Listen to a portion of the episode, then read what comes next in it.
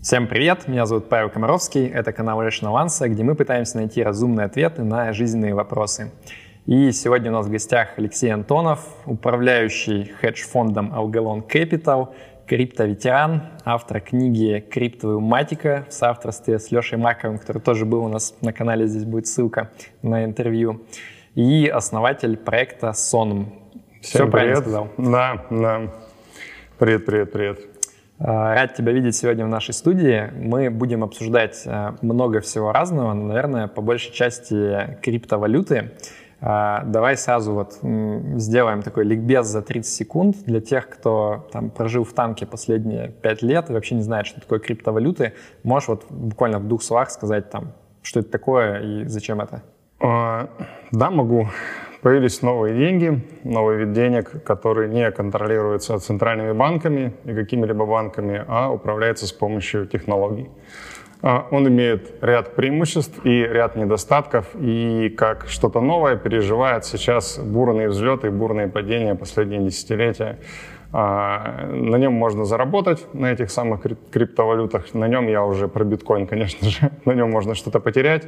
Он очень интересно устроен, и как минимум, наверное, следует знать, что это такое. У меня сразу пара вопросов. Вот а, меня в свое время, когда вот еще этот хайп начинал развиваться, а, интересовал вопрос, откуда вообще ну, берется стоимость того же самого биткоина. я какое-то время думал, что типа, ну, я, может быть, дурак такой, просто не понимаю, а потом в какой-то момент наткнулся там на статью, по-моему, Пола Самуэльсона, который, в общем-то, то же самое все мысли мои повторял. Я подумал, ну ладно, там, если Нобелевский лауреат как бы тоже не понимает, может быть, не так все плохо. Но, тем не менее, вот смотри, а, люди по какой-то причине решили, что вот можно за там один биткоин отдавать 20 тысяч баксов в какой-то момент. А, я не очень понимаю, как это вот, ну, что побуждает людей отдавать такие деньги. То есть, когда, например, человек покупает золото, в этом тоже, наверное, есть какая-то доля большая там накопленной истории, привычки, инерции и так далее, потому что понятно, что ну, столько золота, сколько сейчас добывается, его не нужно для того, чтобы там вот что-то из него конкретное делать, да, но по крайней мере там ты знаешь, что в конце концов можно какие-то украшения из него делать, а, ну и там в целом, типа, у центральных банков у всех это лежит в резервах. То есть вот с золотом у меня тоже есть как бы определенные вопросы, но я представляю, как бы, почему так. Я понимаю, почему там, в чем ценность, например, там какого-нибудь доллара абстрактного, да, потому что ты э, представляешь, что вот есть экономика США, и чтобы в США действовать и платить налоги, тебе ну, нужно иметь доллары, как бы ты не сможешь там не долларами платить налоги. Но я не понимаю, как так получилось, что в какой-то момент люди подумали, что, блин, давайте я отдам там 20 тысяч баксов в надежде, что потом я кому-то еще это смогу продать. Вот, вот откуда вообще это берется ценность, стоимость э, криптовалюты? Ну, ты тут немножко, конечно же, предвзят. Поэтому э, мы можем говорить не про биткоин, мы можем говорить про акцию, например, компании Uber. Э, акция, по идее, предполагала бы ну, долю в бизнесе, за счет которой мы бы получали доход. То есть компания зарабатывает деньги, мы, как люди, которые владеют кусочком этой компании, получаем часть этих э, денег в качестве дивидендов, и компания работает на нас, условно. А, Компания Uber, э, насколько я знаю, никогда не была прибыльной. И э, мое мнение, никому не навязываю, вряд ли ей когда-нибудь станет. Но почему-то эти акции имеют какую-то стоимость. То есть люди, которые пошли на рынок, они увидели акции Uber, кто-то продал, а кто-то, соответственно, купил. Э, и акции имеют цену. Исходя из предпосылок, каких-то ну, причин, что в будущем, возможно, компания Uber захватит весь мир, выкрутит цену там и заработает денег наконец-то, и а, акционеры, соответственно, заработают. А, так это или не так будет, мы не знаем. Вот с биткоином точно такая же история. Помимо того, что у него есть некая функциональная ценность, как мне кажется, гораздо больше, чем акции Uber или Tesla или что угодно, подставьте, что угодно такое же а, неприбыльное. А, у него есть функциональная ценность ну, определенная, которую ну, многие не понимают, почему вообще люди пользуются биткоинами и почему они так всем нравятся и что это, почему Почему мы за что-то платим э, цену? Вот, например, есть нефть. Нефть мы можем потратить на э, перемещение наших там, воздушных судов, автомобилей. Она из этого имеет какую-то полезную стоимость. У нее есть э, стоимость добычи, с которой мы можем ориентироваться, сколько стоит там, найти ее, достать из земли, транспортировать, переработать в бензин и так далее. И мы понимаем, вот какой-то какой рациональный коридор у нас условно есть. А, мы знаем, что с ним делать, э, с, с этой жижей, мы знаем, там, откуда ее брать и за сколько. А, с биткоином похожая история, просто не все понимают, что у него есть ценность, э, стоимость производства. Давай подробнее, как бы, в чем ценность конкретно биткоина? А, самая главная ценность для пользователей биткоина в том, что я могу владеть... А, биткоин — это, как и любые деньги, некий общественный договор. Вот доллар США, он почему так силен? Потому что для нас он всех удобен, привычен, понятен, и мы все договорились как бы, ну, нам, ну, вот когда ты родился, как человек, тебе же э, Господь же не пришел и не сказал тебе, деньги для тебя теперь United States доллар. Это так не работает. Ты просто уже вырастаешь в мире, где все люди договорились, что в долларах нам очень удобно все считать, поскольку он не обладает целым рядом свойств, э, истории и так далее. Они предсказуемы там, они там напечатаны и имеют ценность.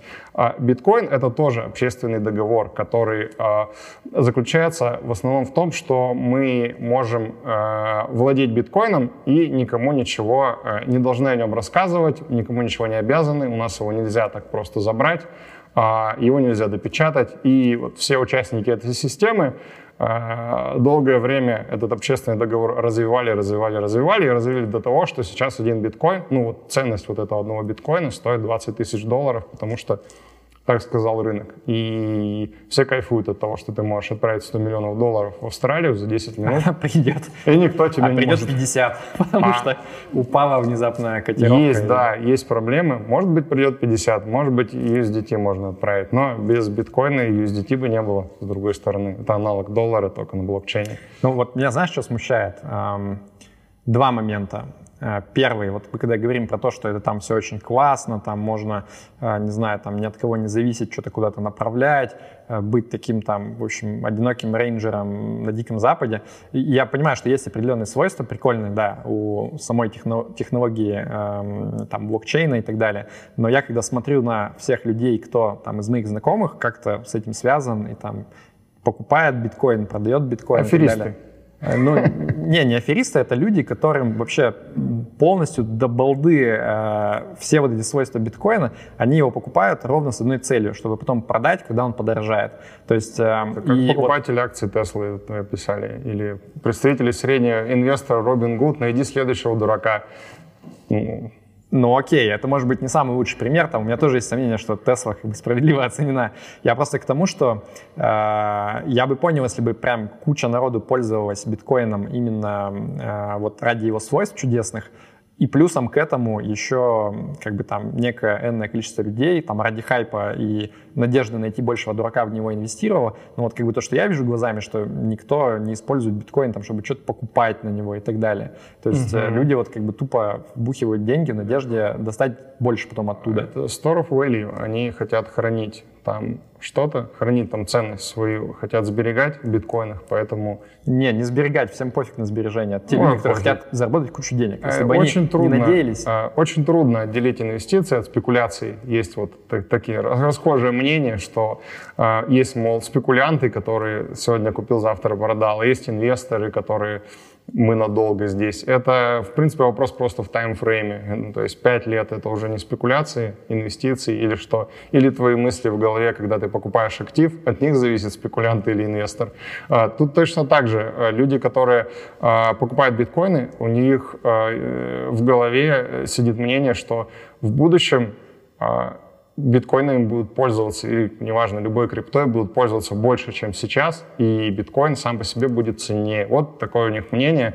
А, они поэтому эти биткоины берут, как они там распределяют активы, там, допустим, в золото. А покупатели золота и биткоина очень, кстати, схожи. Это, в принципе, а, похожи по психотипу люди, просто возраст, наверное, различается. Э, несколько возраст и размер капитала. А, идея же, по сути дела, одна — спастись от э, инфляции, от девальвации доллара ну и тем более девальвации рубля, иметь что-то, что нельзя напечатать. Это просто хорошая идея в целом. Вот ты сказал еще одну вещь про то, что э, там биткоин или другая криптовалюта. Вот это мне тоже не очень понятно, потому что когда мы говорим про там некий общественный договор, э, ну, в моем понимании, чтобы вот мне быть уверенным, что эта валюта или этот актив, он был более-менее достоин того, чтобы я в него прям верил долгосрочно и э, вкладывал большую часть своего капитала, мне нужно понимать, что не так велика вероятность того, что в какой-то момент просто все вот так вот сделают и на что-то абсолютно другое переключится. То есть там с золотом, ну, как бы даже физически у тебя, наверное, не получится, да, ты понимаешь, что там где-то оно физически лежит, там в куче хранилищ, там есть какая-то инфраструктура по добыче, там переработки и так далее. И вот что-то физическое прям мгновенно появится, что его заменит, наверное, ну, теоретически может, но не так быстро. С криптовалютой, ну, как бы вчера был биткоин, завтра там бац, не знаю, какой-нибудь там тон Дурова, и все, как бы вот биткоин никому нафиг не нужен, вот есть более совершенная технология. То есть вот как мы, выбирая этот общественный договор, принимаем решение, что вот, вот, вот именно биткоин должен 20 тысяч долларов стоить, а не какой-нибудь там, не знаю, доги-коин, щит-коин или еще что-нибудь? Ну, мы с тобой решить не можем, сколько он стоит, к сожалению, потому что решает рынок э, в данный момент, сколько люди готовы за него заплатить. Эти люди, соответственно, они производят некую оценку происходящего. Они, например, прежде чем купить биткоин, ну, мы же понимаем, что 20 тысяч он стоит потому, что кто-то сегодня продал за 20, а кто-то купил. Соответственно, была сделка, значит, котировочка теперь 20 тысяч.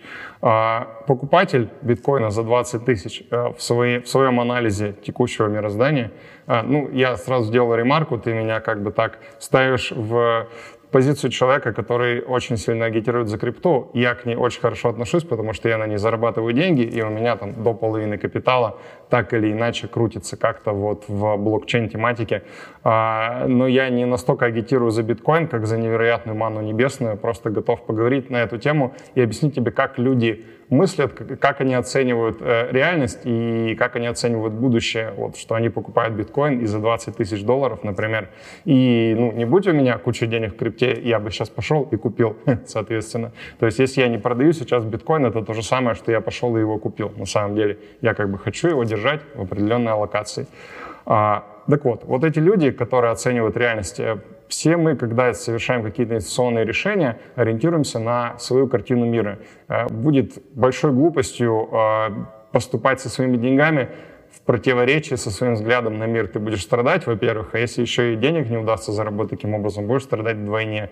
То есть выяснится, что ты в ошибочную картину мира вложил бабло, и еще она не, не, не случилась, не сложилась. А, двойное расстройство. Самый хороший вариант сберечь себе нервы и заработать денег — это выбрать себе какое-то будущее, вот нашего шарика, и инвестировать в соответствии с ним покупая те компании, которые, как тебе кажется, э, имеют там, устойчивую бизнес-модель, хранить те активы, которые будут работать, там, инвестируя в те технологии, которые ты считаешь перспективными. Это супер логично, помогает хорошо спать и, опять же, дает дополнительную мотивацию все это дело изучать. Ну, неинтересное изучать неинтересно. Люди почему не, не, не углубляются в инвестиции, не думают, ой, что-то мне рекомендуют, Тиньков какая-то херня, я не хочу этим заниматься. И не вникают, потому что э, если там нету сразу же денег, никто тебе не накидывает, и тебе это не интересно как человеку, ты не будешь этим заниматься. Вот э, биткоин, он прекрасно вкладывается в картину мира. Сейчас у очень многих граждан на 20 тысячах долларов, поэтому он столько стоит как некая будущая альтернатива доллару, как то, что у тебя нельзя забрать, как то, что ты можешь использовать для транзакций без ограничений. А, часть людей, очевидно, а, вкладывает в это чисто хайп и думает о том, что будет следующий дурак, который это купит.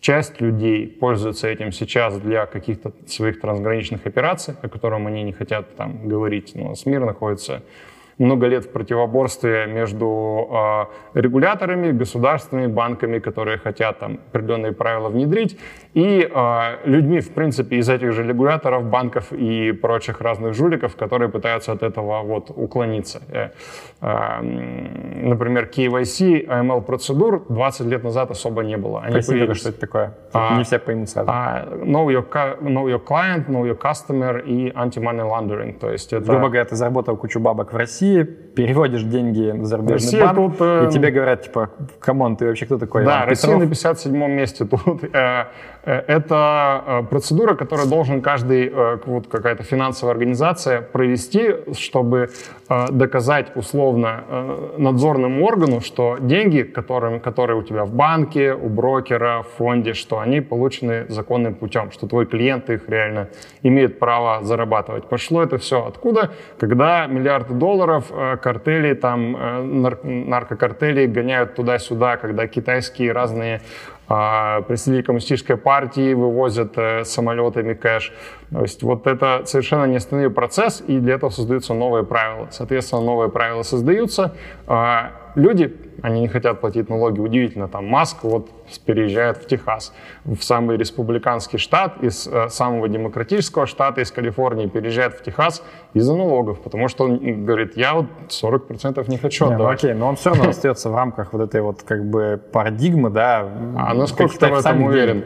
Не, я просто потому что, ну вот окей, ты там биткоином перевел деньги, уехал в Америку, там радуешься, что тебе не нужно проходить весь этот комплайнс с банками, но тебе же в какой-то момент нужно будет деньги все равно вытаскивать, тебе нужно платить там за какие-то не знаю, там, покупать недвижку. То есть ты все равно не можешь в отрыве от вот этой системы существовать. А, можешь. Ну, то есть а, ты всегда... Э, задача любого игрока вот в этой, в такой игре, как э, борьба с регулятором, с налогами, и там, э, борьба с финансовой тюрьмой, где тебя заставляют отдавать с твоей накопленной удачи постоянно процент, а, в пользу менее удачливых граждан, которым потом прилетает от государства а, какие-то плюс, плюшки. А вот а, твоя задача быть выше среднего, то есть тебе надо быть той, той рыбой, которая в этом озере э, чуть выше, чем средняя рыба. Тогда ты будешь обходить эти правила, и люди в основном этим и занимаются. И поэтому им нравится биткоин, что у них появилась новая тема, Пока она будет зарегулирована, ты еще там 3 миллиарда отмоешь туда-сюда,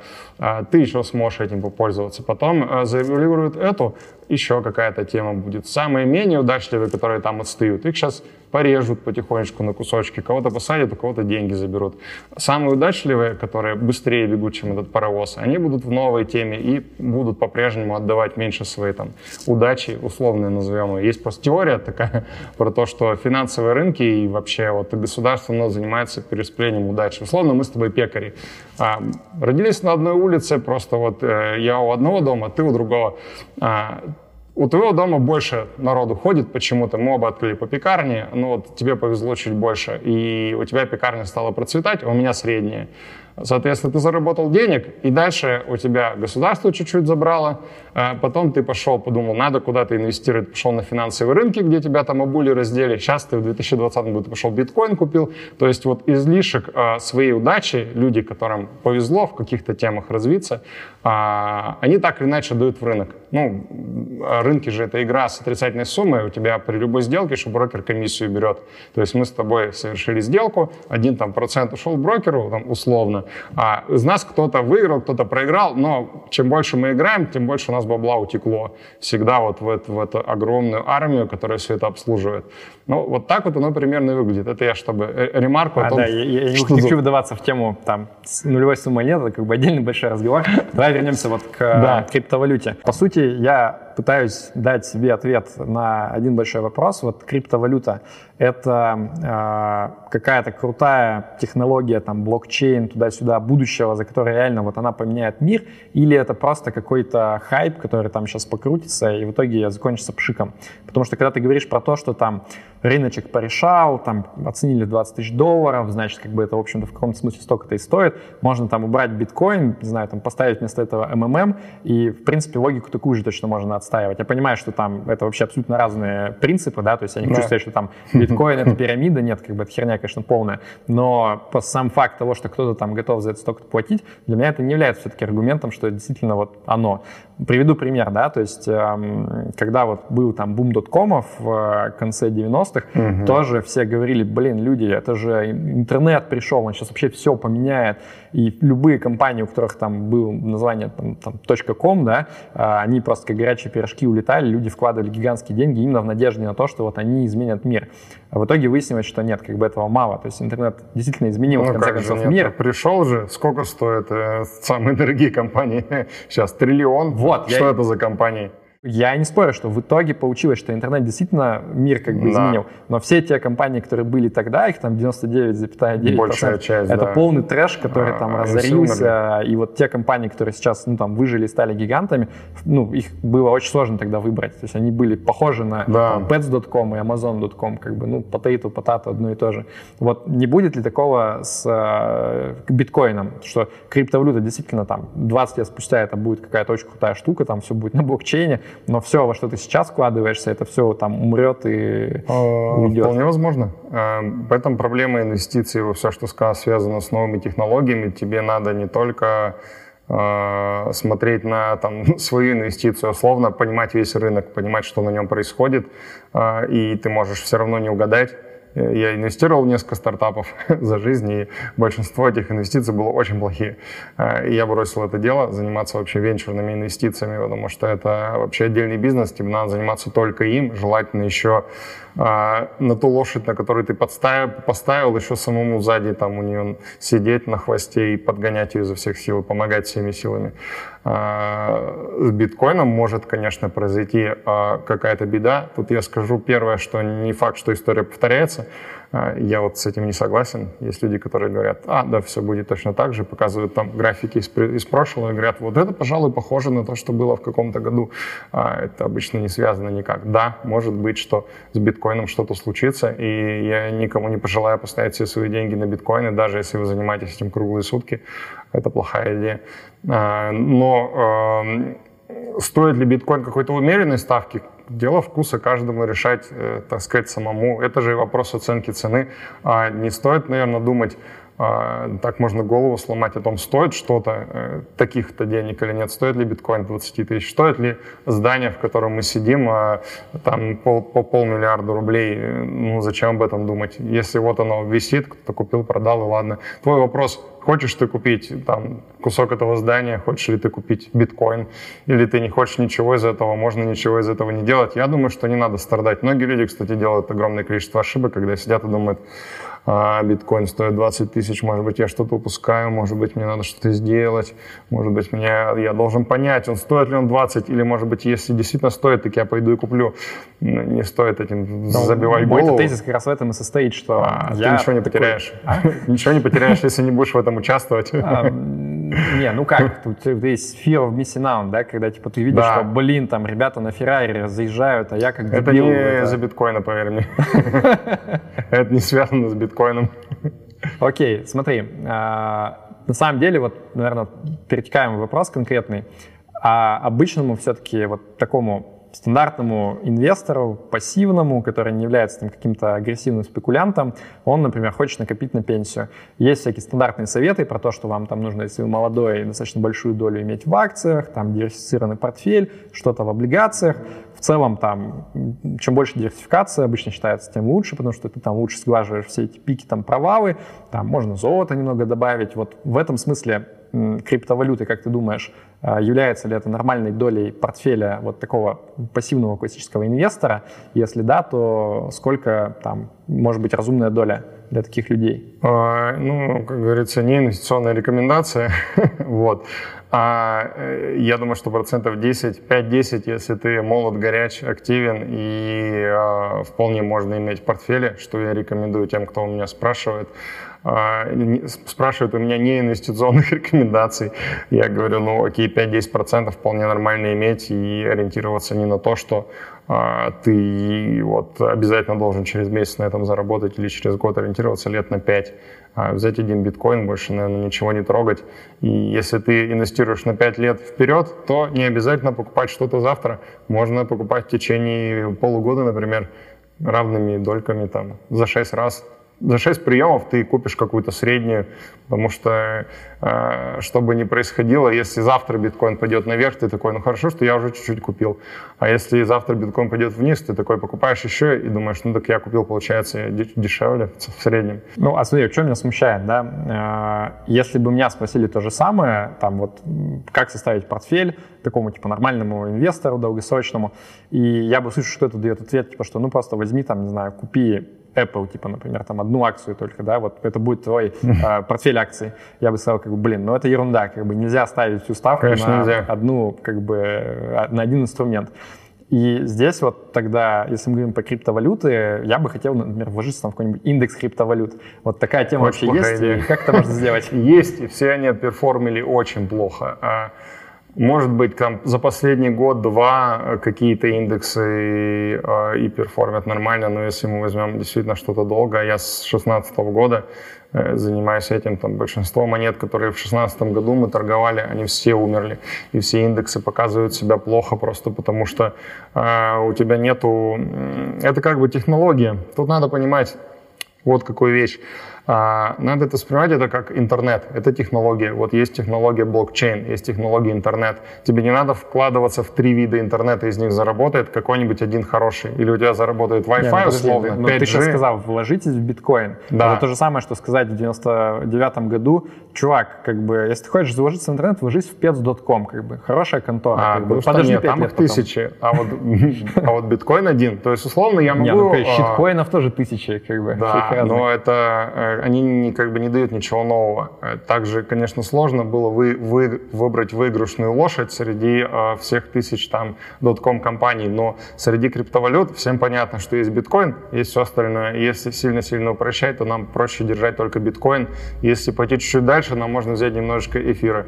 И, наверное, на этом большинству граждан ну, стоит остановиться. Я просто когда на все это смотрю, у меня такое чувство, знаешь, что окей, там биткоин это вот, ну, первый, типа, прототип такой, бета-версия, да, вот я в технологии вообще ничего не понимаю, прямо скажу, но вот со стороны кажется, что это какая-то мега неэффективная штука, что тебе что-то как-то там нужно майнить, кучу электричества на это тратить, какая-то дико, ну, как бы неэффективная Может, структура. ты не хочешь вникать в это вообще. Ну, и как бы со стороны выглядит, что реально какая-то типа хрень, для тебя есть, палок. Специально для тебя есть другой тип мышления. Вместо того, чтобы думать, а, что там с этим биткоином хорошего, ты думай так – а что, если этот биткоин невероятно прекрасен, и что это реально наше будущее, он будет стоить 100 тысяч долларов, может миллион? Сколько процентов портфеля я готов поставить, чтобы это не упустить? Вот, допустим, какой-то вариант. Вот если я поставлю 5% портфеля, и он потом не вырастет, да и хрен с ним. Но э, по крайней мере, от риска того, что я пропущу вот эту невероятную движуху, это меня спасет. И вот ты 5% кладешь и не паришься вообще о том, что это. Так можно подходить ко ну, всему риску. Альтернатива, на мой взгляд, что не то, что не вырастет, а то, что как бы это в ноль идет. И эм, это тебя достаточно сильно ограничивает все-таки верхний план. Кого-то да. Я вот не переживаю, что он в ноль идет, просто потому что я очень много знаю про это. А, но на это не у всех есть время разбираться. Окей, а, а можешь мне вот ответ, опять же, за одну минуту дать вот про то, что я сказал. То есть вот, вот моя гипотеза, что биткоин дико неэффективная технологически штука, и э, в какой-то момент придет просто более хороший там, ну, блокчейн, скажем так, более хорошая криптовалюта, которая будет, ну, гораздо эффективнее. Это работает не так, потому что ты плохо понимаешь рынок, может быть, ты просто мало на нем. Э, я не знаю, на самом деле, заранее прошу прощения. Я продал недавно со своим биткоином. Через парки. А, рынок работает не так. Он работает не на том, что что-то имеет некоторые свойства. Он работает на том, а, какие группы лиц как действуют вот как действуют и что предпринимают вот с этим активом.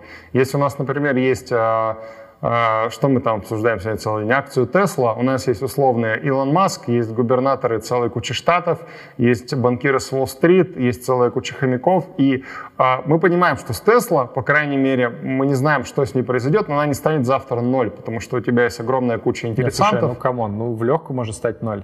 Тесла? Но... Нет. Ну, я имею в виду, что не так, что типа никто не захочет покупать, а то, что а, ну, просто, просто банки будут Маск помрет, он не очень здоровый, как бы, а, чувак. Может быть, но вероятность этого не очень большая. И вообще ну, проблема в чем? Так, знаешь, у тебя нет... что Lehman Brothers обанкротится не очень большая была. Да, но у тебя нет выбора. Ты вынужден свои активы раскидывать куда-то. У тебя везде, у тебя плохо доллар, может быть, начнут мега печатать, и он какой ушатается куда-нибудь инфляцией, и будет проблема. Российские акции, санкции, Тесла, Маск умрет, биткоин перестанет работать. У тебя нет выбора. Ты постоянно должен брать на себя риски. Ты просто можешь выбрать, какой риск ты хочешь брать из всех. С этим ты согласен. Вот. И поэтому, если ты хочешь брать, э, не хочешь брать риск на себя, связанный с Теслой, то ты не берешь. Не хочешь брать с биткоином, можешь, можно его не брать. Но и э, под биткоином тоже стоит огромное количество заинтересованных граждан, фондов, которые его покупают, людей, которые его пиарят, его держат огромными суммами. Есть там целая куча оборудования, есть китайцы, есть там Fidelity, там фонд, который триллион под управлением у Fidelity, они брошюру выпустили. Давайте, мол, э, наши клиенты, покупайте, пожалуйста, биткоин.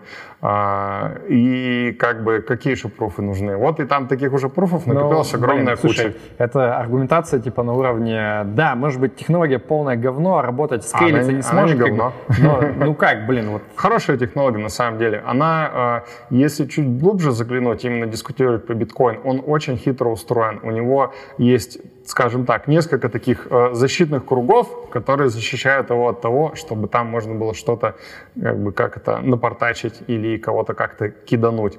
И начиная с того, что ты просто не можешь, э, типа, взломать шифрование, потом ты не можешь иметь достаточное количество майнеров, чтобы записать в блок э, какую-то свою транзакцию, которой на самом деле не было. И в самом центре у тебя стоит жесткая комьюнити из, условно, там, 30 человек, которые крайне заинтересованы, чтобы с биткоином было все хорошо. Это разработчики разработчики, собственно, кода. И а, они могут предпринимать еще какие-то шаги, если будут проблемы, там, emergency, там, что-то делать, форки. То есть, вот, вот есть люди, которые очень сильно заинтересованы. Ты на это смотришь и понимаешь, что постепенно биткоин, пока вот выстраивал эти кольца вокруг себя, а, там, туда же входит там, 10 тысяч нот, ты понимаешь, у тебя там отвалится какая-нибудь, э, там, запретят биткоин в отдельной стороне, ничего технически, как бы у него не будет проблем. А, это просто невыгодно будет тем, кто его там внутри запретил. Их условно начнут свои же грызть владельцы биткоинов локально локальные, э, это никому не надо. Ты так это все смотришь, смотришь, и чем больше оно укреплялось, тем больше стоит, собственно, биткоин. А, ремарка для наших э, зрителей. Биткоин может обвалиться просто в срань, то есть он может завтра стоить 3000 долларов спокойно, а, потому что э, с одной стороны биткоин укрепляется, с другой стороны есть кошельки, на которых тысячи, десятки тысяч биткоинов, сотни тысяч биткоинов, мы не знаем, чьи они, и любое, в, любой, в любой момент они могут вывалиться на рынок. Ну, просто вот так он, так он был сделан. А, возможно, ключи от них навсегда утеряны. Возможно, завтра кто-то начнет распродажу. Как ты понимаешь, люди, которые покупают биткоин, ну, типа, на 100 миллионов долларов, они, как правило, не дураки. У них есть некая логика, они это прекрасно понимают. А, и, видимо, ожидают, что все будет хорошо. Окей, давай предположим, что я такой убежден, может быть, там не 10%, но я готов там несколько процентов вкинуть на биткоин долгосрочно. Как технически мне лучше всего этого сделать? Давай представим, что я вообще вот не шарю, я не хочу там разбираться в каких-то очень сильно технологических нюансах, я хочу по-простому. Вот, например, если я хочу в акции вложиться, я иду на биржу, покупаю ETF, это несложно. Кто-то думает, что сложно, но это не сложно абсолютно. Там да. Тинькофф, тем более, сейчас позволяет там, ткнуть пальцем, все, типа, отлично. Надеюсь, да. вам платят за рекламу. А. Нет, я наоборот больше как бы в минус чаще упоминаю. Ну, можно и в плюс как бы упомянуть, у них отличные Но деньги могут решить этот вопрос. Я принципиально не рекламирую ничего финансового. Ну, так вот, вопрос, э, как мне сделать это с биткоином? То есть мне нужно обязательно какой-то там лично у себя держать э, как там, опять сейчас я какую-нибудь фигню скажу технологически, но прям держать этот кусок кода здоровенный, тот самый блокчейн, или мне можно пойти там на кошелек какой-то зарегистрироваться и через него это сделать, или мне вообще в фонд какой-то надо идти, вот, что делать? А, по идее, суть биткоина в том, чтобы он был у тебя самого, чтобы ты им владел, пользовался на своем кошелечке, и про это можно много прочитать, но если в двух словах, а, вариант либо у тебя кошелек, на телефоне, где-то с э, бэкапом в виде ключевой фразы, которую ты спрятал в сейфе. Кошелек это что значит? Это значит а, приложение какая-то. Да, какая-то приложение. Вот у меня сразу с этим проблема возникает, потому что А-а-а. я когда слышу про то, что, блин, там это так классно, это там никто тебе Все ничего украдут. не сможет. Да, но я вижу там чуть ли не там, э, особенно в семнадцатом году была новость, там то кому-нибудь голову проломили, там, когда он шел с чемоданами кэша что-то там покупать. Да то что-нибудь обанкротилось, вот эти люди просто убежали с деньгами, биржи все время валятся. И у меня такое чувство, что, ну, как бы, несмотря на всю эту типа защищенность технологии, вероятность того, что меня там обуют, она прям, ну, там, на порядок как минимум выше, чем если я в банке, например, держу деньги. Ну, когда ты положил деньги в банк, тебя уже обули. В смысле? Банки так устроены. Не, ну как, э, Анекдот. Э, дайте э, человеку пистолет, он ограбит банк, дайте человеку банк, он ограбит весь мир. Ну, слушай, это такое, знаешь, типа на уровне там, какой-то философии. Ладно, немножко спекуляций. Я к тому, что проблемы везде, и проблемы с банками тоже проблем полным-полно, просто это тема, так сказать, отдельного разговора. А, как, э, как выстраивается вообще безопасность собственных финансов? Она идет, э, градируется по уровням. То есть чем э, больше сумма, тем больше меры логично принять. А если ты взял 10 тысяч долларов поиграться, то условно, что там, ну, тысячу долларов, что Тиньков, что приложение там от Coinbase или Binance, можешь хранить в телефоне, никому... Сейчас все дизлайк такие стыкают для кого 10 тысяч долларов, то, что типа там через 10 лет можно накопить в лучшем случае. Ребята, ну что вы, а, у вас же финансовый канал люди управляют деньгами. Ладно, а какую-то мелочь можно хранить на телефоне. Дальше, если у тебя идет как бы уровень выше, то это только, допустим, ноутбук дома, который ты можешь положить в сейф. Или там а, а, есть такие хардварные кошельки, которые можно применять, чтобы хранить что-то без подключения к интернету, ты их тоже прячешь. Там на каком-то еще более высоком уровне ты просто кладешь банковскую ячейку, кошелек, телефон, ноутбук, и у тебя его никогда нету с собой. Соответственно, из банка банка без тебя не извлечь. У тебя отсутствует риск того, что тебя выкрадут, э, сломают пальцы заставят что-то перекинуть. А, биржу или там э, кошелек ты выбираешь от какой-то крупной зарегулированной биржи, у которой там миллиарды миллиардов э, стоимости, она подчиняется законам там, штата Нью-Йорк, прокуратуры США, и ничего там, скорее всего, с тысячи долларов с твоими не будет. А, ну и дальше по разветвлениям идет у тебя повод, э, усложняется система хранения, когда ты, например, используешь две биржи, потом ты ячейку положил э, одну в Москве, другую там где-нибудь э, во Флориде, а, ну и так далее. Чем больше денег, тем Короче, больше звучит как безопасности. геморрой, если честно, для меня. А, ну не больше, чем регистрация в каком-нибудь международном брокере, на самом деле. В самом простом варианте Возьми старый телефон, если боишься, что тебя выкрадут или выкрадут твой телефон. Возьми какой-нибудь старый пятый iPhone, установи на него кошелек, а, вот, и там храни крипто, и iPhone держит Нет, но опять же, кошелек. Я буду зависим от э, вот этого автора приложения, правильно? А, ну да, как от банка. Просто а, многие а, криптовалютные биржи стоят побольше, чем банки российские, поэтому можно доверять. В целом, в целом Хрен, можно это доверять. не мешает тому, чтобы там периодически что-то совершенно непонятное а, происходило. Нет, это просто будет такой скандал, что люди потеряют. То есть ты должен сравнить. Вот представим, что ты автор кошелька. Ты думаешь, так, украсть ли мне у, у одного э, автора YouTube-канала тысячу долларов? И потом думаешь, так, а стоимость моих акций насколько уменьшится, если про это кто-нибудь да, знает? Я не думаю, что лично у меня собирается кто-то красть. Я думаю, что окажется в конце концов, что да, типа просто чувак что-то там нет. выводил, как бы, и все. Они, как правило, регулируемые, либо они просто стоят хороший бизнес, не хотят садиться в тюрьму, и большинство жуликов потом, ну, типа вот Виника недавно из Франции их стартировали, это который автор биржи VEX, сейчас его, скорее всего, а, а, он что признал вину свою во Франции, наверное, его в США сейчас посадят лет на 20 тихонечко. Вот чем это заканчивается, если у тебя есть американские клиенты. Ладно, смотри, вот все-таки давай представим, что я дед, такой классический, богатый. Я вообще не хочу ни с какими там ячейками и телефонами связываться, я хочу купить на бирже. Вот есть там, условно, ETF криптовалюты. Я да. его взял и да, из него есть и в Европе, и в США есть ETF, привязанные к биткоину, привязанные к эфиру. Также, если ты э, гражданин там, ну, просто мы не можем говорить про Россию, потому что у тебя нет легальных способов нормальных купить биткоин в России пока что. Вот сейчас там законы доделывают, Сбербанк будет продавать биткоины, кстати. А, новость. Прям биткоины или что-то а, Прям можно будет, э, что-то можно будет СССР купить. Коины. В общем, они там, нет, э, про СССР коины я тоже могу год рассказывать, но не будем. А, они что-то недавно заявили, что криптовалюту мы будем покупать в Сбере. Так что скоро все будет. А, пока что для россиян это всякие левые способы, то есть ты покупаешь у кого-то там в интернете с рук или едешь в Москва-Сити, а, это, наверное, для дедушки не подходит, но если дедушка европейский или американский, он спокойненько и пересылает свой безнал на, на биржу. IB, например, я вывожу свои деньги, Interactive Brokers, я могу через него купить? Если честно, я не смотрел, я тоже пользуюсь IB, я не смотрел, какие там есть ETF, но я думаю, что должны быть. У тебя целая куча ETF с этим связанных. Я просто что-то смотрел пару фондов каких-то, и там был вообще какой-то дикий разрыв, то есть ты смотришь на графики и понимаешь, что да. вообще никакой связи нету между динамикой фонда и динамикой криптовалюты. Вот они, как правило, дороже. Лучше просто купить биткоин. Вообще идея покупки биткоина, она в том числе и образовательная. То есть она полезна, чтобы ты понял, а что такое деньги, которые э, обеспечены технически, а не строчкой э, в банке напротив твоего имени. Как вот это вообще работает? Это, это, это супер интересно, и если вам сейчас там лет 20, э, э, вы не можете этого не знать, потому что как вы будете дальше жить, соответственно, если у нас вот такие штуки появляются, а потом там еще что-нибудь появится интересное. Ну, если, у меня за 30 я дед уже. С, с тобой дедом понятно.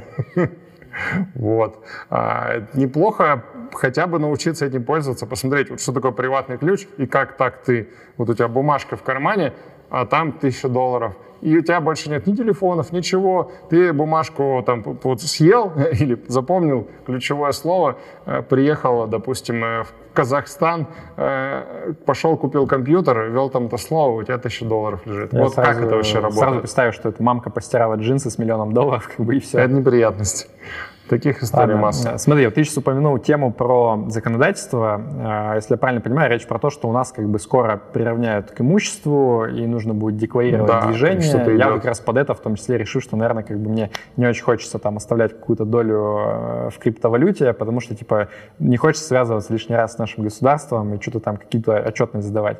Вот как ты думаешь, как вообще повлияет э, это изменение законодательства на в целом вот в России ситуацию с криптовалютой? Положительно. Я думаю, что положительно, а, потому что кто не хотел никак э, государству сообщать о своих криптовалютах, он и не будет, потому что это не видно. В блокчейне биткоина нет паспортных данных твоих, вообще ничего нет.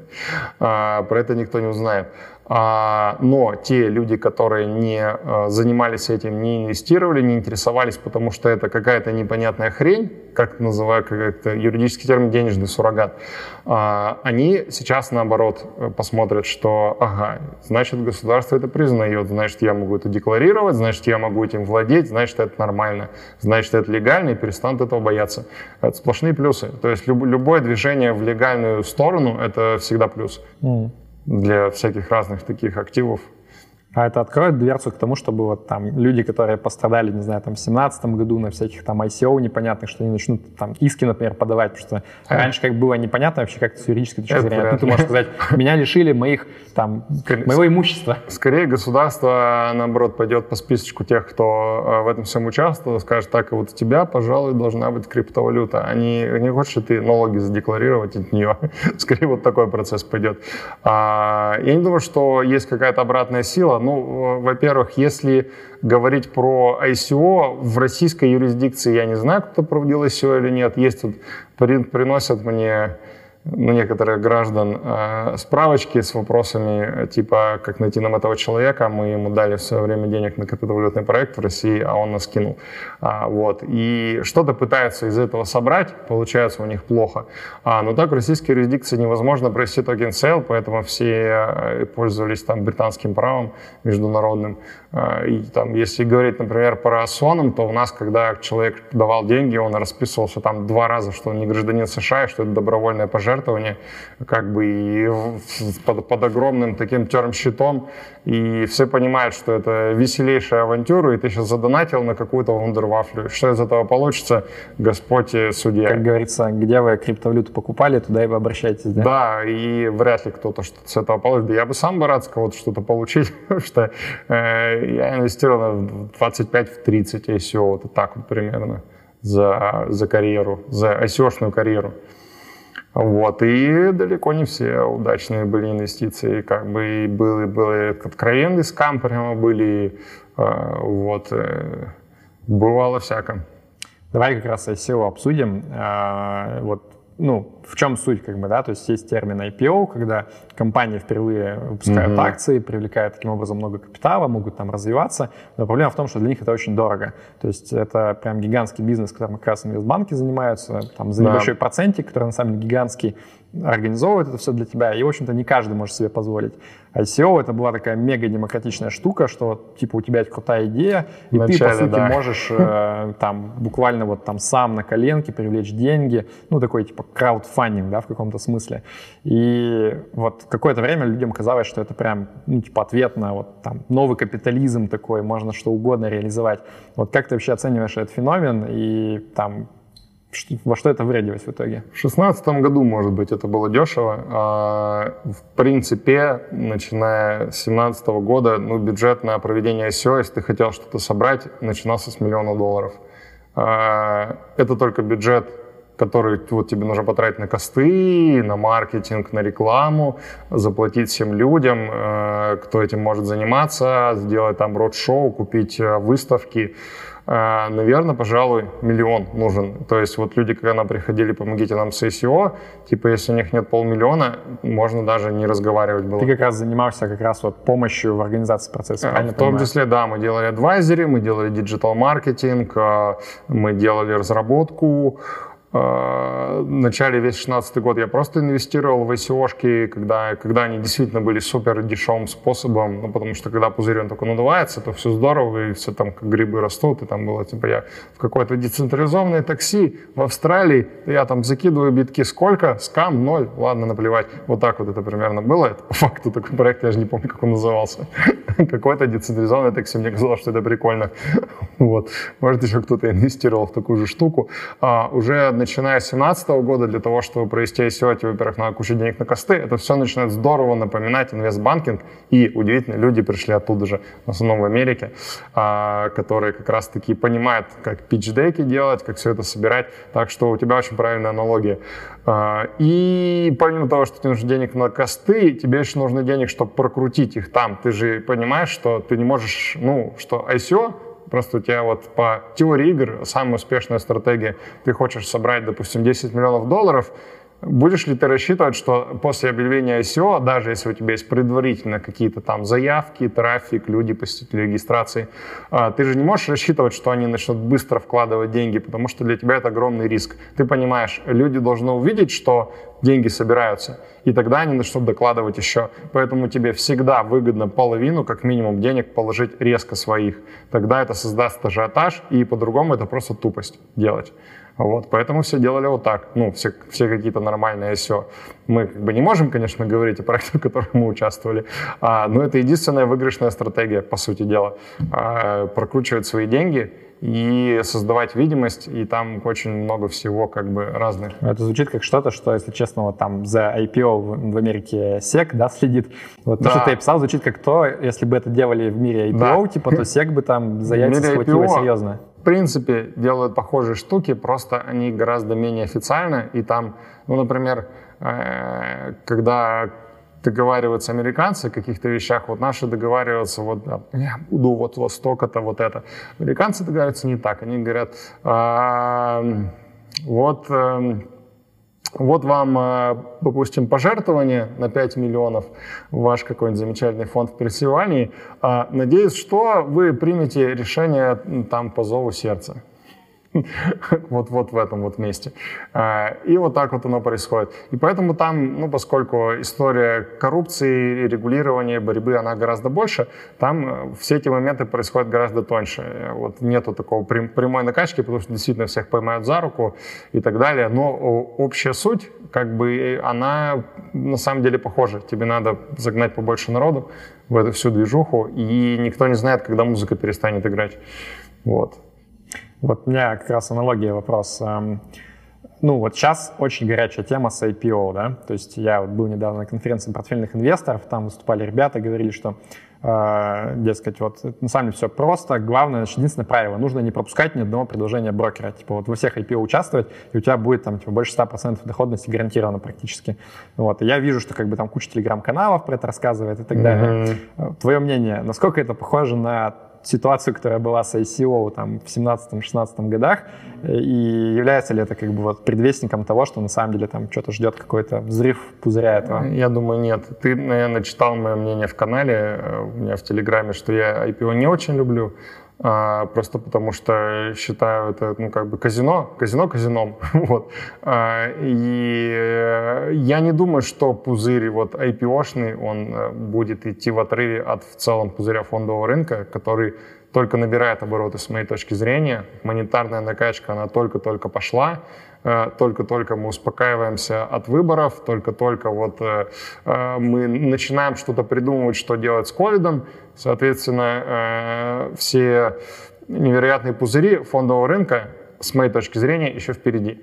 А, IPO, оно никуда в отрыве от этого не денется, и, соответственно, люди, которые инвестируют в IPO, они дальше будут инвестировать, деньги у них э, лишние сейчас, им надо их доставать из облигаций, им надо их доставать откуда-то, э, чтобы размещать их куда-то, куда их размещать, э, ну, куда-то надо размещать. Поэтому люди будут совать деньги в IPO, и под людьми я имею в виду там, институционалов, например, какие-то пенсионные фонды, там, э, Союз пожарных э, города Лузиана, я не знаю, вот.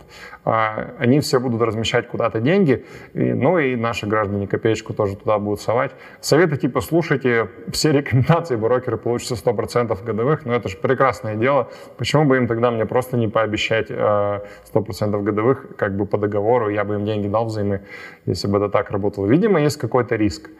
А какой риск может быть? Риск может быть такой, что если что-то пойдет не так, очередное IPO, мы потеряем 80%, например, денег. Вообще IPO устроено так, ну, как человек, который проводил ICO, могу вам сказать, ваша задача разместиться по максимальной цене. Вот если бы я был инвестбанком, ко мне приходят клиенты, они говорят, мы хотим выйти на IPO, моя задача обкэшить их по максимуму. То есть после этого не должно расти. Вот мне надо идеальное искусство, я должен попасть в ту цену, по которой у нас все купят, дальше она не пойдет, потому что если цена пошла дальше, значит, я мог разместиться дороже. Я слишком дешево обкэшил людей. А, ну и получил, соответственно, меньший процент. Поэтому это такая игра. А, она, конечно, очень хитрая, и пока деньги некуда девать, а, будут появляться новые интересные IPO. Они просто все подходит разве что для спекуляции какой-то краткосрочной. Они с точки зрения бизнеса плохи. Это какие-то невероятные стартапы, у которых нет выручки, у которых там э, мультипликаторы типа зашкаливают. Ну, то есть, условно, тебе надо, э, чтобы бизнес этот проработал 100 лет, чтобы вернуть твои инвестиции. У него нет прибыли, э, у него куча долгов. Э, и они просто, как правило, это плохие бизнесы. Ну, с моей точки зрения, человека, который э, половину денег держит в разной криптовалютной дичи и в там стратегии, связанной с криптой, и я понимаю, что такое хайп, пузырь, как это работает, а другую половину денег, на случай, если там что пойдет не так, э, я хочу держать в вещах, которые не подешевеют, которые основаны на реальном бизнесе, на э, бизнесе с выручкой, с дивидендами, с понятным менеджментом, который зиждется не на хайпе. А, вот. И IPO, оно ни туда, ни сюда у меня не укладывается, поэтому я в IPO не инвестирую. Я, я не верю, что э, брокер за меня может выбрать хорошо. Я просто... У меня работают аналитики, которые до этого работали у брокеров. Я сам много раз общался с управляющими, и я не понимаю, какое у них есть преимущество перед рынком. Как они могут выбрать компанию, которая э, будет, будет лучше, и как они могут сделать это лучше, чем американцы. Почему американцы не могут свои деньги дать? У них бесконечное количество денег. Зачем им наши российские тысячи рублей? Э, я не понимаю. Может быть, мы просто э, имеем риск риск остаться крайними лохами в очередной раз, когда что-то пойдет не так. Окей, okay, давай вернемся к ICO тогда. А, вот давай вообще разберем кейс твой конкретно. Ты же был а, одним из основателей Сонма. Да. И мне вот это интересно. Ну, во-первых, как бы как минимум это, насколько я понимаю, входит в топ-5 крупнейших ICO из России. Да. А, если не ошибаюсь, 43 миллиона долларов, да, вы привлекли? 42 по, по официальным данным. 42. А, то есть вот в принципе, интересная история, как бы, что это такое, как происходило, и мне это интересно в том числе в разрезе, вот как бы как понять, то есть куча людей, естественно, которые говорят, что э, это на самом деле был какой-то скам, типа там все деньги украли и так далее, и ты в том числе в одном интервью как-то упоминал фразу такую, что, дескать, э, в России ICO так устроены, что типа швырнуть грех как бы, грех не швырнуть каждого, кто в этом поучаствовал. Что-то такое было. Я помню более точную цитату, было на, на России 24. Я сказал, что большинство ICO в России было устроено как э, по полное жульничество. То есть как бы прям со старта. То есть люди не собирались ничего делать. Я могу про это говорить, потому что мы делали не так. вот. И поэтому мне не стрёмно, мне не стыдно. А, история, история тут была бы на 10 часов, я просто могу сразу же перейти ну, к острым. Нет, давай начнем с того, что вообще, что такое сон, чем вы а, планировали заниматься, мы, в чем идея была? Я познакомился с двумя ребятами, у которых э, была идея сделать децентрализованный суперкомпьютер. Звучит просто. А, они предложили сделать такой проект, который позволяет арендовать сервер. Вот ты будешь, наверное, монтировать как-то это видео где-то. А, вот если бы тут была компьютерная графика, она бы требовала обработки. И на своем домашнем компьютере ты бы обрабатывал очень долго, например, 10 лет. Тебе бы понадобилось арендовать специальные вычислительные мощности где-то. Ну, не 10 лет, там, 10 дней. Чтобы сделать это за час, ты арендуешь сервер, который находится в другом месте. Например, у Digital Ocean или у Amazon там, или где-то еще, а, у какого-нибудь немецкого там, а, провайдера мощностей. Вот э, это централизованная схема. Мы придумали проект, который э, позволяет э, арендовать сервера друг у друга. Условно, тебе нужно отрендерить какую-то 3D-графику, и ты арендуешь его не у Амазона, а в 10 раз дешевле у Васи Пупкина из Мытищ, у которого дома стоит игровой компьютер, и он ему не нужен по ночам. Да, вот это простая схема. Как связать тебя с Васей Пупкиным, этим занимается сон. Звучит прекрасно. Вы, э, получается, ну, провели SEO в 2017 году, правильно? Да. Сейчас 20 год. Что с проектом сейчас? Он просто в open source. Мы сделали все, что могли. Вы действительно можете пойти, зарендерить ролик, найти Васю Пупкина, оплатить ему, все, все это делать через интернет. Просто Amazon не задизраптился. То есть выяснилось, что э, коммерческим компаниям не настолько важно в 10 раз дешевле арендовать мощности, что им не настолько нужно э, быть децентрализованными и прозрачными. Их не интересует блокчейн, э, их интересует бухгалтерская отчетность, их интересует не связываться с непонятной криптой, их интересует стабильность курса. И просто рыночек этот на самом деле гораздо меньше, чем мы думали. Это гораздо более... То есть условно можно сделать а, то, что мы сделали, а, вот такой как бы generalized суперкомпьютер, то есть любые вычисления а, под любую тему. Но а, клиентам нужны а, конкретные тематические вычисления. Они не хотят, условно, та проблема, которую мы не рассчитали, в том, что в штате клиентов нету целой кучи программистов, которые будут к нашей вундервафле писать еще какие-то костыли. Им нужно простое типовое решение. То есть э, э то, что мы делали, это максимально отличается от бизнеса вот, э, от, от нормального, который пляшет от клиента. А мы просто пилили технологию, потому что все говорили, е, сейчас блокчейн захватит мир. Вот смотри, для меня, как там, для консультанта, это звучит как то, что когда ты вот эту гипотезу родил, да, это одно из первых вещей, которые ты, наверное, ну, пойдешь, попытаешься проверить, типа, конечному клиенту он вообще в таком виде это готов использовать, или там есть какие-то, типа, нюансы, которые ему, ну, не позволят э, спрос создать. Если бы я делал бизнес, наверное, так бы я и делал. Во-первых, не я это придумал, я практически ничего не придумал из того, чем занимался. А, я как бы менеджер, я могу найти ресурсы, а, привлечь финансы, понять вот эта вот тема будет популярна. Даже не столько, будет ли это работать, а столько, что будут люди думать про то, будет ли это работать. Вот. Ну вот смотри, вот у меня как раз с этим проблема есть. Просто когда я там смотрел как раз вот и репортаж э, России там и так далее, и ты, в принципе, везде вот высказываешь такую примерно позицию, что, угу. ну как бы, блин, ну типа мы все поверили в мечту, как да. бы, ну вот, не получилось, и, в общем-то, кто-то там поучил, кто-то потерял, как бы, ну, сорян, люди, такова жизнь, типа, вы знали, во что вкладываетесь. Да. Я вижу просто здесь определенный разрыв между, э, ну, вот, как бы, там, твоей ролью, когда ты пытаешься это все накачать, как бы, да, то есть ты же, по сути, маркетолог, правильно? И твоя задача как раз вот создать вот эту вот видимость того, что, типа, ребята, мы изменим мир, как бы, все будет классно. Я больше инвестор-финансист, то есть я знаю, каких людей надо нанять, э, чтобы они сделали условно Э, все правильно, чтобы они там позвали нужных людей на конференцию, чтобы там они выступили, чтобы они написали, нарисовали, чтобы они там запрограммировали и так далее. И то есть в меру своего опыта я, соответственно, этим занимаюсь. Но по сути ты вот как бы ты рисуешь этот некий воздушный замок, да, и говоришь, что, ребята, окей, я понял примерно вашу идею, как бы вот, вот нужно это все подать вот так вот, чтобы да, люди в это поверили, да, принесли чтобы... кучу денег. А будет ли это реально работать, как бы, ну хрен его знает, ну, хотелось, как бы, не мое э, дело. Нам хотелось, чтобы это работало.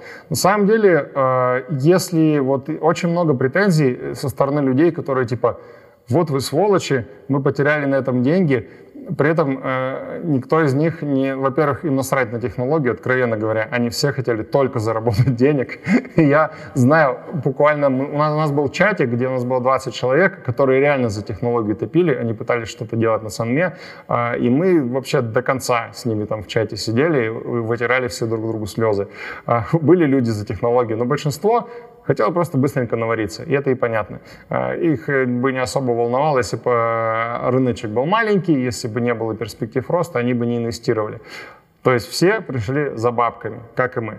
А это раз. Второй пункт. Кто пришел за бабками, они не понимают, что если сон стоил в пике там 250 миллионов долларов, значит, как я уже сегодня говорил про биткоин, кто-то эти сделки совершал. Значит, когда кто-то покупал сон там в сто раз дороже, чем он стоит сейчас, кто-то его продавал. Вот эти люди, которые продавали, они заработали и получили большое удовольствие от этого. Просто они не ходят и не ноют. И что теперь? Почему бы к ним претензии не, не ну, пойти слушай, предъявить? Вот, вот просто реально меня смущает конфликт интересов. То есть э, я понимаю, что вот ты, когда находишься в этой позиции, да, человека uh-huh. изнутри, э, ты внутри себя, у тебя происходит некий диалог, ты думаешь, что так, ну насколько я в это верю? Вот если я в это сильно поверю и всем еще вот это убеждение передам, то я как бы заработаю большую достаточно сумму денег, да, независимо от того, это правда uh-huh. или нет. Если я подойду скептически, то я как бы никого не убежу, и, в общем-то, денег Ты гарантированно не заработаю. Плохо сделаешь свою работу. Поэтому мне выгоднее как бы вот в себе эту уверенность накачать, как бы всем сказать, что, блин, ребята, это точно будет работать, ну а потом уж, типа, как по жизни получится, это вопрос второй. И вот меня, наверное, смущает то, что, а, по сути, если я правильно понимаю, это работает так, что как бы практически любой ICO, ты набираешь кучу денег, делаешь сразу как бы cash-out э, достаточно серьезный для тех, кто в этом участвовал как основатель. Ну, как бы, а что там дальше будет, это вопрос второй. И э, вот я долго там обсуждал со своим товарищем, который тоже как бы ну, там про ICO думал, и я все никак не мог понять, а где вот этот механизм защиты инвесторов-то, типа, его как будто вообще нету никакого. В принципе, как бы можно все эти деньги практически сразу там доставать, как бы ничего не делать, и с тобой никто ничего это поделать чисто будет. Чисто лотерея. Ну, механизм защиты инвестора не инвестирует никого, силком не заставляют в этом участвовать люди, которые идут э, участвовать в ICO, и которые сейчас покупают биткоин, ты совершенно прав, они хотят навариться в основном, совершенно верно. Э, они хотят заработать денег, причем легко, сидя на жопе дома ровно и ничего не делая. И вот они выбрали вот такой проект. А, то, что мы сделали хорошее промо в свое время, не только, просто история про сон, самая известная, мы участвовали в куче других проектов, просто про них не спрашивают, потому что они не на слуху, а я не хожу и не рассказываю. У меня есть куча прикольных историй, когда-нибудь, когда можно будет, я расскажу их про разные другие проекты, очень разные интересные истории. А, ну вот а, мы хорошо его описали, пропиарили и занимались им на самом деле а, три года, потому что мы очень сильно в это верили, а, нам нравилась эта ситуация, и если бы мы сами не верили, у нас бы так хорошо и не получалось. Вот ты, если ты не можешь ходить и э, вот какую-то тему продвигать, э, работать евангелистом, создавать тексты, нанимать людей. Ты просто не сможешь быть нормальным фаундером, не сможешь быть нормальным инвестором, просто работа не для тебя. Если ты будешь подвергаться сомнениям, а стоит ли моя компания столько, сколько сейчас за нее дают на рынке, может, она слишком дорогая, вот. Э, нормальный фаундер вопросом не задается. Ты просто прешь как локомотив куда-нибудь. А люди недовольны, они всегда будут недовольны. Давай такой нормальный заменим на успешный. Как бы.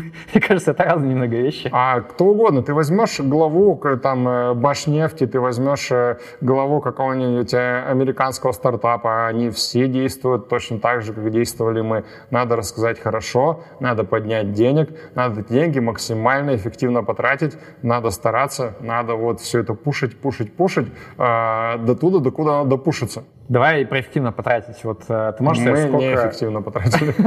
Очень сколько, плохо. Сколько лично ты достал э, вот с этого процесса? Да нет, конечно, я не, не буду говорить ни в коем случае. А... Ну, подожди, э, вот ты же, по-моему, говорил в каком-то интервью, что это как бы публичная инфа. Сколько, типа, достается тем, кто Найди. это делал? Ну, я не буду при, прикидывать. Я по, по, по, просто не, если бы это, знаешь, были какие-то мои секреты, вот, то я, может быть, что-то бы выдал бы Ладно, оттуда. Давай с другой Но... стороны. Вот была инфа про то, что там парень-программист Сергей Пономарев, который там на два да. писал, что типа я там был мамкин корзинка. Да, типа, миллион долларов. Да, да что я, я, у меня сейчас миллион баксов, я не понимаю, что с ним Ну, делать. примерно вот так мне. можно сказать, что столько заработали. Ну, я как бы был единственный человек, который вложил деньги вообще в это предприятие. А что сейчас с остальными? Вот Сергей Пономарев чем сейчас занимается и сколько у него денег осталось? Это уж я не знаю. Тебе надо его на интервью а, позвать, но я думаю, что не столько. Наверное, его дело. Чем-то занимается, может быть, разрабатывает какие-то еще проекты, и я практически не на связи, но общаюсь, общался с ним, вроде и что-то у него происходит. Ну, вряд ли а, он хорошо распорядился этими деньгами, как и, в принципе, все люди в целом. Плохо распоряжаются деньгами, которые на них свалились. Это каждый думает, очень сложно заработать, на самом деле очень сложно сохранить, гораздо сложнее сохранить уже полученные деньги. Вот. И в этом большая проблема инвестиций, хлеб всех э, жуликоватых брокеров. Поэтому я не думаю, что у него много очень сильно денег. Э, мне просто проще, потому что я до этого, ну, то есть я типа не увидел в Санме первые деньги вообще в своей жизни. У меня, в принципе, все хорошо и до этого было, и в Санме было хорошо, и после тоже все хорошо, потому что это моя работа. Я не создатель проектов, не программист, и я занимаюсь деньгами.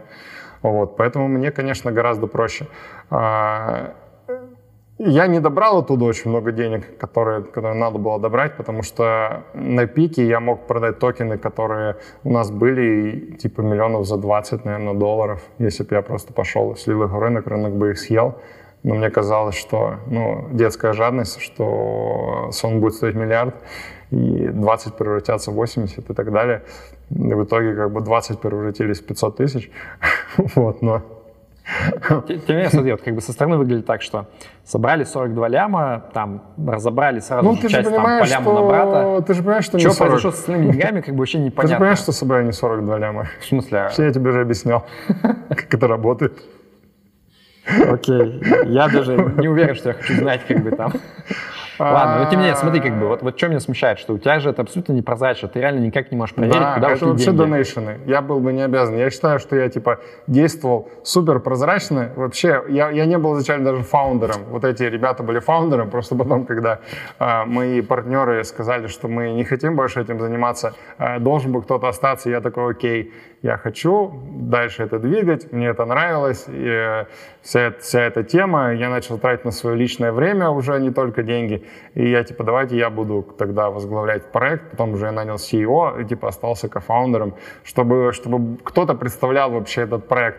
А если бы мы просто пошли и сразу же э, как бы все бросили и сказали, м-м, пожалуй, мы ничего не будем делать, то миллион за 20 было бы долларов у нас больше, потому что засадили мы денег изрядно. У нас были косты в пике 500 тысяч долларов в месяц мы тратили просто на проект, ну типа с выставками, с рекламой там, с 70 сотрудниками.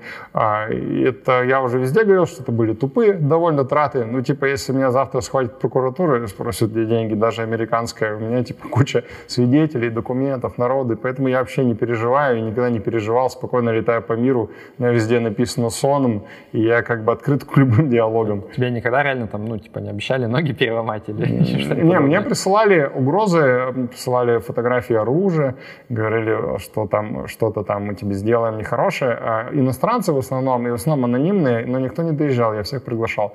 А, в основном... Come to motherfucking Russia.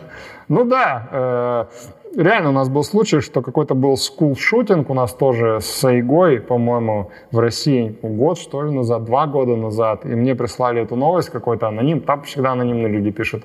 И сказали, что ага, вот с тобой то же самое будет, потому что мы уже тоже готовимся к тебе приехать. Никто не приехал. А, и в основном это люди, которые типа купили не у меня, у кого-то с рынка купили токены, токен упал, и они считают, что я виноват.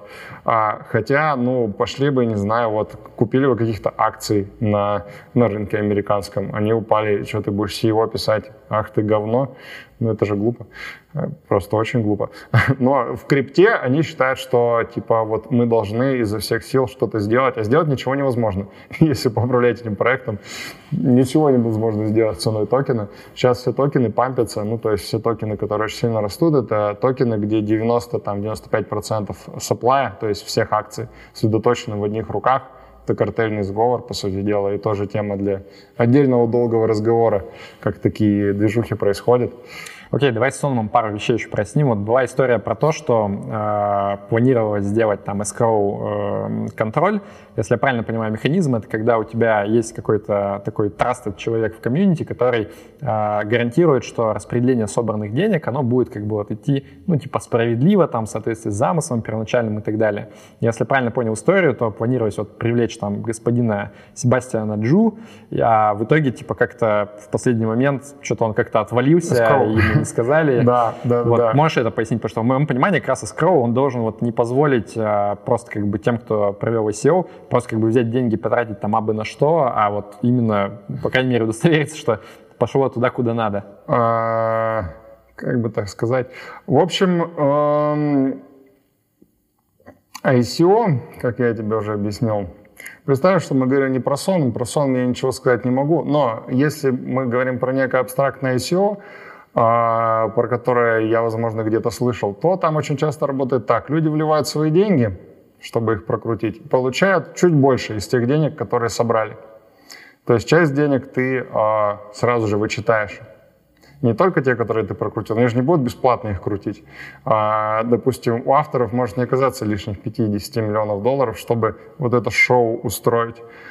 И а, есть люди, которые за этим надзирают, и они тоже сидят на проценте. И, возможно, после получения своего процента а, они просто не видят больше смысла в этом участвовать, которые должны бы посмотреть за разделением средств, но затея изначально может быть порочной, если там не может быть этих средств, которые там предполагались как бы быть. И ты как не контролируешь, тебя потом спросят, а ты говоришь, ну как я могу за это отвечать, а, если деньги сразу же как бы немножко не так устроены, не так как бы собрались или не так распределены.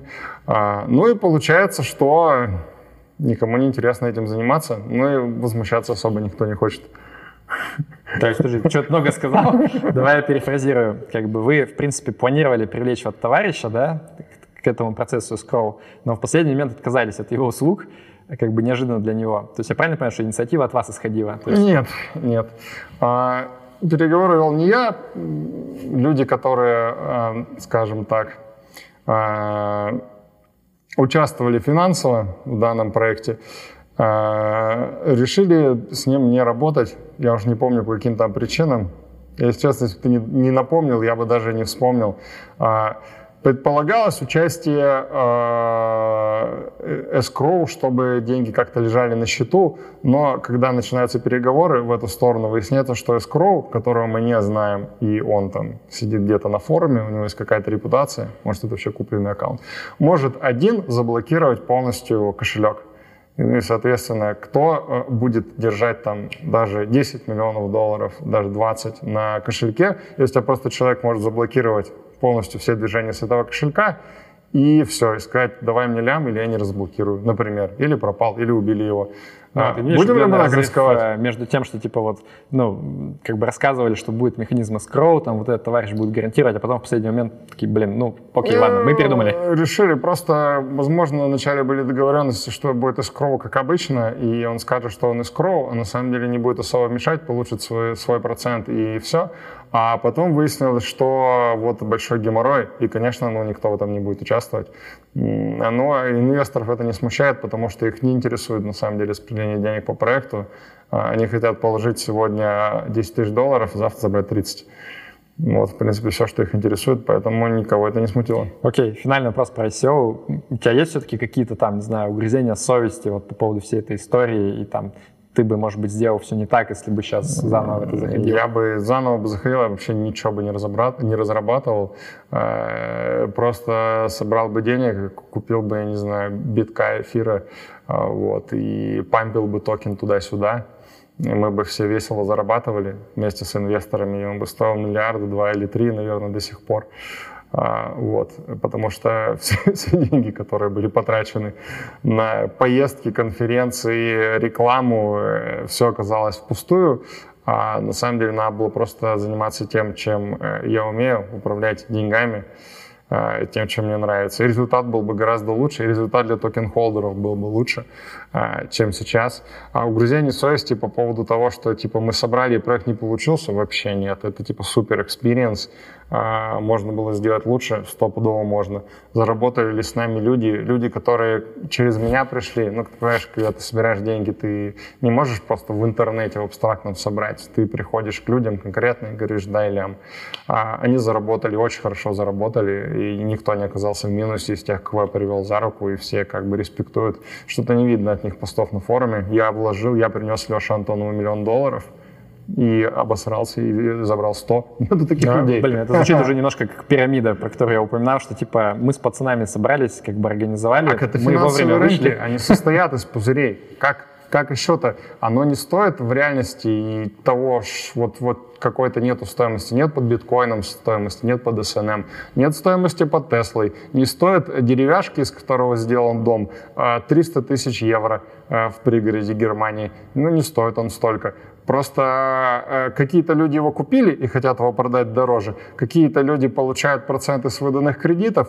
Э, есть условно семья беженцев из Пакистана, чик-чик-чик, и получается, что все дома уже по 300 тысяч евро.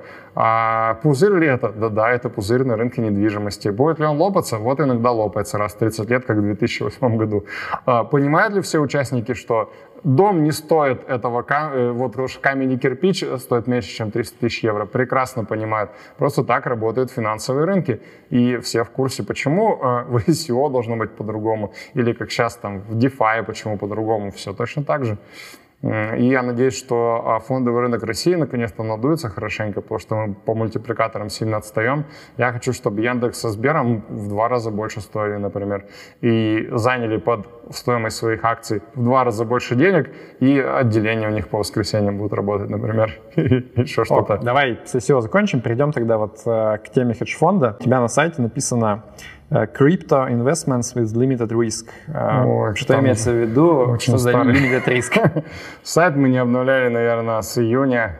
Как мы чем больше легализуемся, тем меньше э, продвигаем себя, поэтому, ну, потому что ты не можешь без соответствующей лицензии. Почему все пишут кругом авторы телеграм-каналов там и прочих э, в интернете, что это не инвестиционная рекомендация, потому что по американским законам, ну и вообще. Да, и по российским, в общем-то, уже... И, наверное, по российским тоже, просто я не верю, что кого-то в России за это хоть раз наказали, за такую рекомендацию. Ты не можешь э, без соответствующей лицензии э, вот что-то кому-то советовать или как-то себя продвигать. Вот мы, например, как фонд не можем продвигать, поэтому мы бросили а, это дело. Мы зарегистрированы на Кайман и Делавер с банком в Нью-Йорке, можем брать деньги европейцев, США, граждан, э, и как бы у нас все, все короче, по-взрослому.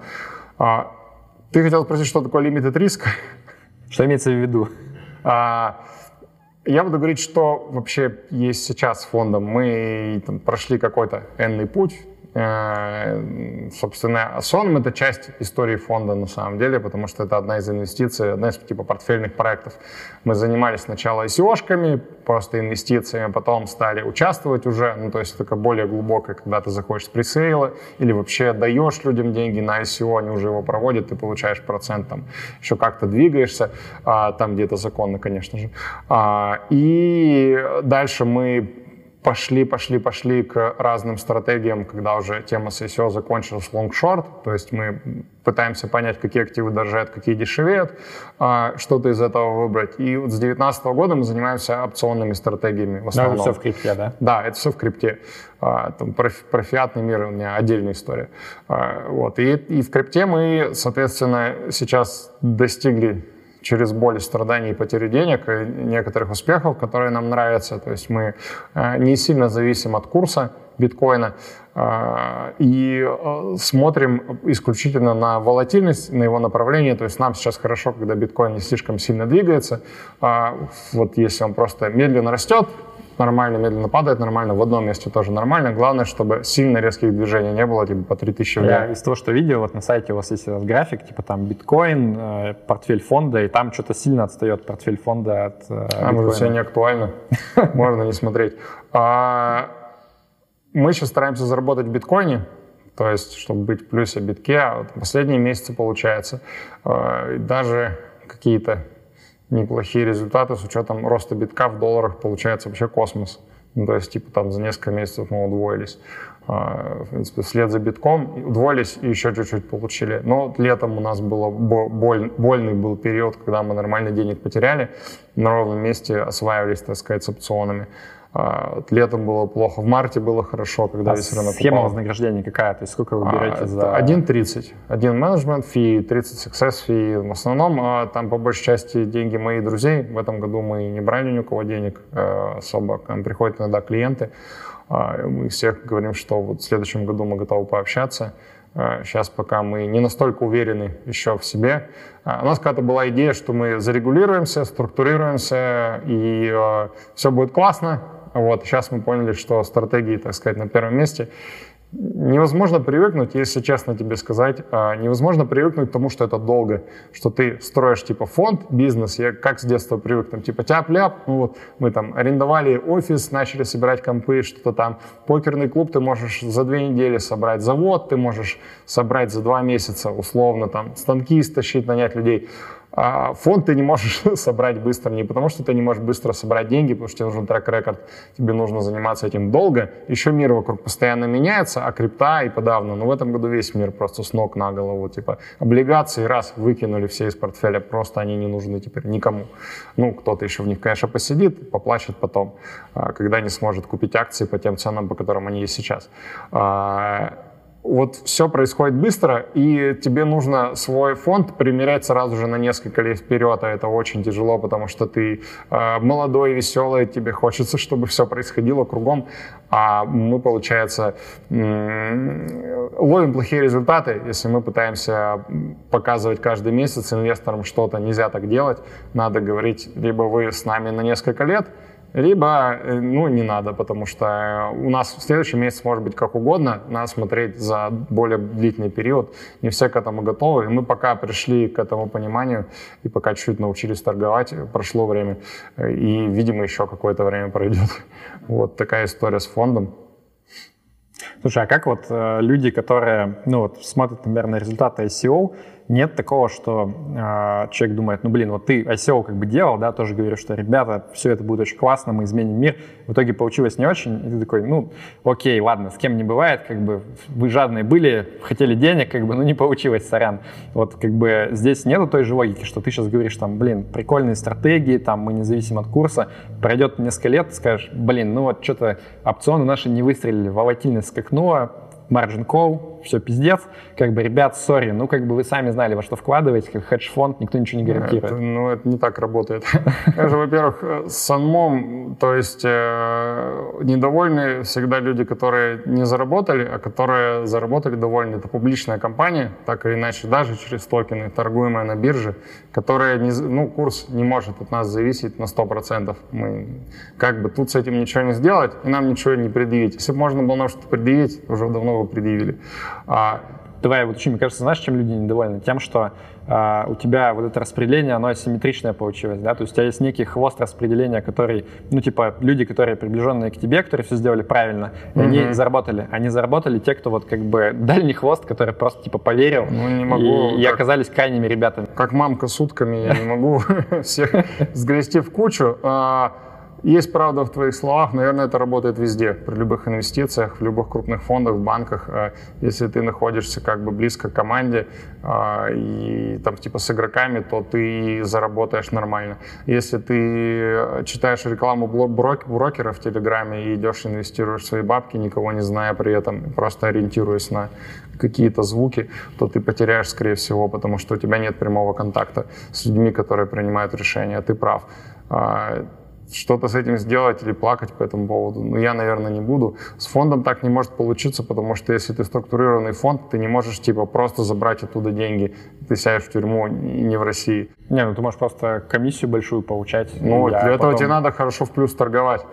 а потом, как дурачок, сослить, типа, да, а зачем, если я уже в плюс? Ну, у меня просто есть знакомый трейдер, который как раз опционами, вот эти стредовые там, короче, что да. ставит на отсутствие волатильности, потом раз в несколько лет все взрывается, он такой, ну, сори, пошел новую тему делать полмира на этом прилипло. Они 10 лет зарабатывали на отсутствии волатильности, там продавали стредлы. А, и мы сами так летом впухли с битком, а, когда вала резко подросла. А, вот. Как бы я это понимаю хорошо. И он прав, что фонды действительно так, так делают, и это плохо. И фонды в целом это как бы больше проблема устройства фондов как таковых, что в фонде тебе выгодно рисковать и заниматься всякой херней, потому что ты пойдешь и сделаешь новый фонд. Ну, это на самом деле нет, конечно, второй раз тебе денег никто не даст.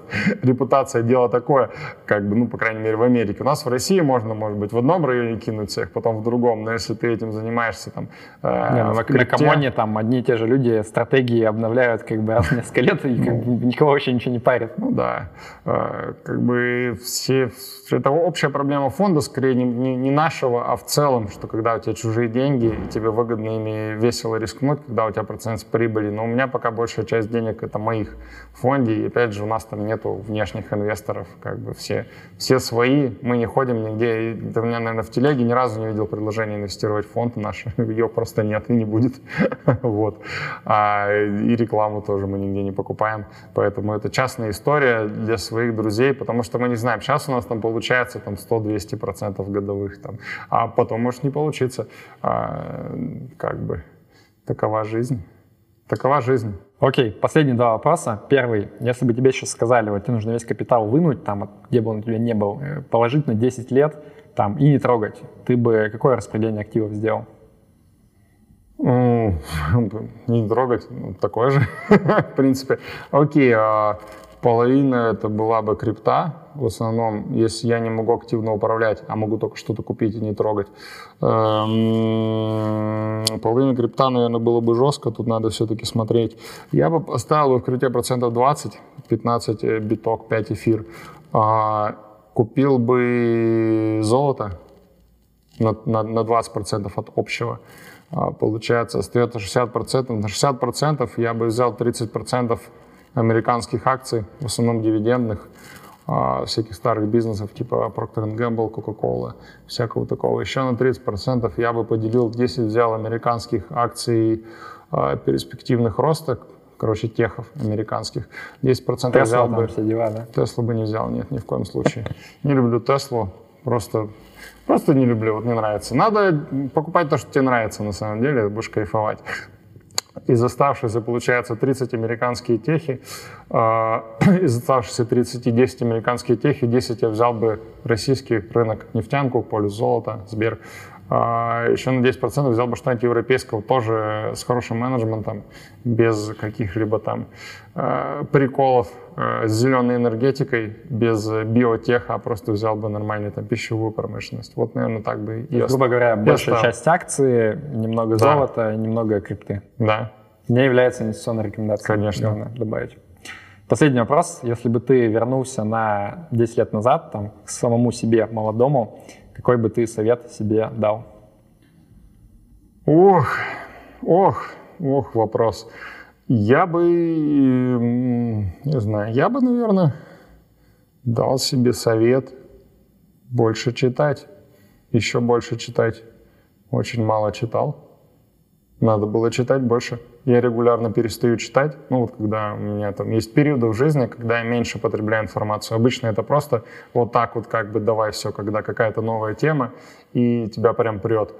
А ты много читаешь и много пишешь. Я что-то пишу в Телеграм, что-то пишу в стол, там, новую книгу, и у меня там целая куча заметок, просто огромные какое-то количество букв, что-то из этого попадает в телегу, что-то дает документы там корпоративные. А, и я, соответственно, читаю, читаю много. А, и были периоды в жизни, когда я читал гораздо меньше, а, занимался какой-то ерундой.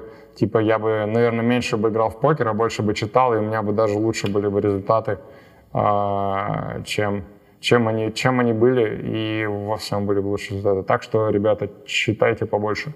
А есть книга, которая прям вот больше всего повлияла там на, либо на твою жизнь, либо на твое мировоззрение? Можете почитать. Вот таких книг, таких книг, наверное, нет. Почитайте. А, вот на мировоззрение очень хорошо влияет Твиттер Навали. Есть такой Наваль Радикант. Mm. А, У него подкаст философ. Да, просто если речь про чтение.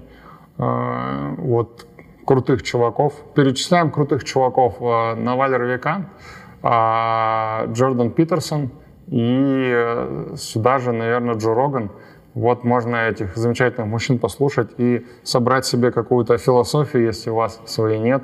В 32 года мне уже сложно как бы чью-то философию перенимать ты очень трудно сдвигаешься со своих позиций куда-то, и книжки не впечатляют, тебя, тебя сложно впечатлить или чем-то вот так вот прям куда-то тебя, чтобы увело. А когда тебе 20, это работает очень хорошо, и можно вот на этих замечательных мужчин ориентироваться. Я просто пытаюсь, я много Джо Рогана слушаю интервью, как бы я пытаюсь понять, какая у него нахрен философия, там типа сколько какой травы, где брать, как бы как, ну, но он же такой достаточно я даже не знаю. А он очень крутой, потому что он совершенно не, Он, он, он сочетает в себе невероятное количество разных личности, сущности, типа это такой боец э, ММА в гражданском виде, это вообще просто убийца на улице.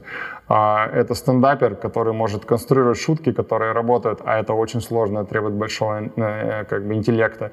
Это человек, э, человек пиар, который может миллионы там создавать лайков там для своего контента, и человек, который прекрасный интервьюер, который собирает, понимает разных людей, и это сходу непонятно, в чем, в чем именно у него фишка, и, конечно, если там сравнивать, я почти не смотрю Дудя того же, потому что после Рогана, например, смотреть Дудя это какая-то хрень. Чел сидит, пытается все время задергать, запровоцировать и вложить свои мысли. А когда ты смотришь Рогана, ты не видишь за ним каких-то убеждений, которые он пытается пропихнуть. Э, ты видишь, как он э, пытается, наоборот, в себя вобрать что-то, что принес ему собеседник, и это прикольно. И вот этому, например, стоит поучиться. Не совсем согласен, но у него, как бы, блин, да, достаточно интересный стиль. Два чувака там за вискарем что-то обсуждают. Окей. Ладно, спасибо тебе большое. Было спасибо. очень интересно. Много для себя почерпнул. Интересных мыслей из нашего разговора. Поэтому okay. надеюсь, что еще как-нибудь увидимся. Да, спасибо. А, на этом, наверное, все. Если вам понравилось, поставьте лайк. На мой канал, на канал подпишитесь, внизу будет. Да, как раз хотел сказать, что внизу будет ссылка на а, канал Антонов такой Антонов да. в Телеграме. Подписывайтесь. Будет Спасибо. ссылка на другие мои ресурсы, там Телеграм-канал, Твиттер и так далее. Тоже подписывайтесь. А, если у вас есть что сказать на тему сегодняшнего разговора, там про крипту и так далее, Проклинайте меня в комментариях, если вы просрали деньги на сами. Если вы заработали, то проклинайте тех, кто проклял меня. Аминь. На этом все. Да пребудет с вами разум. Счастливо. Ждите новых выпусков. Пока-пока.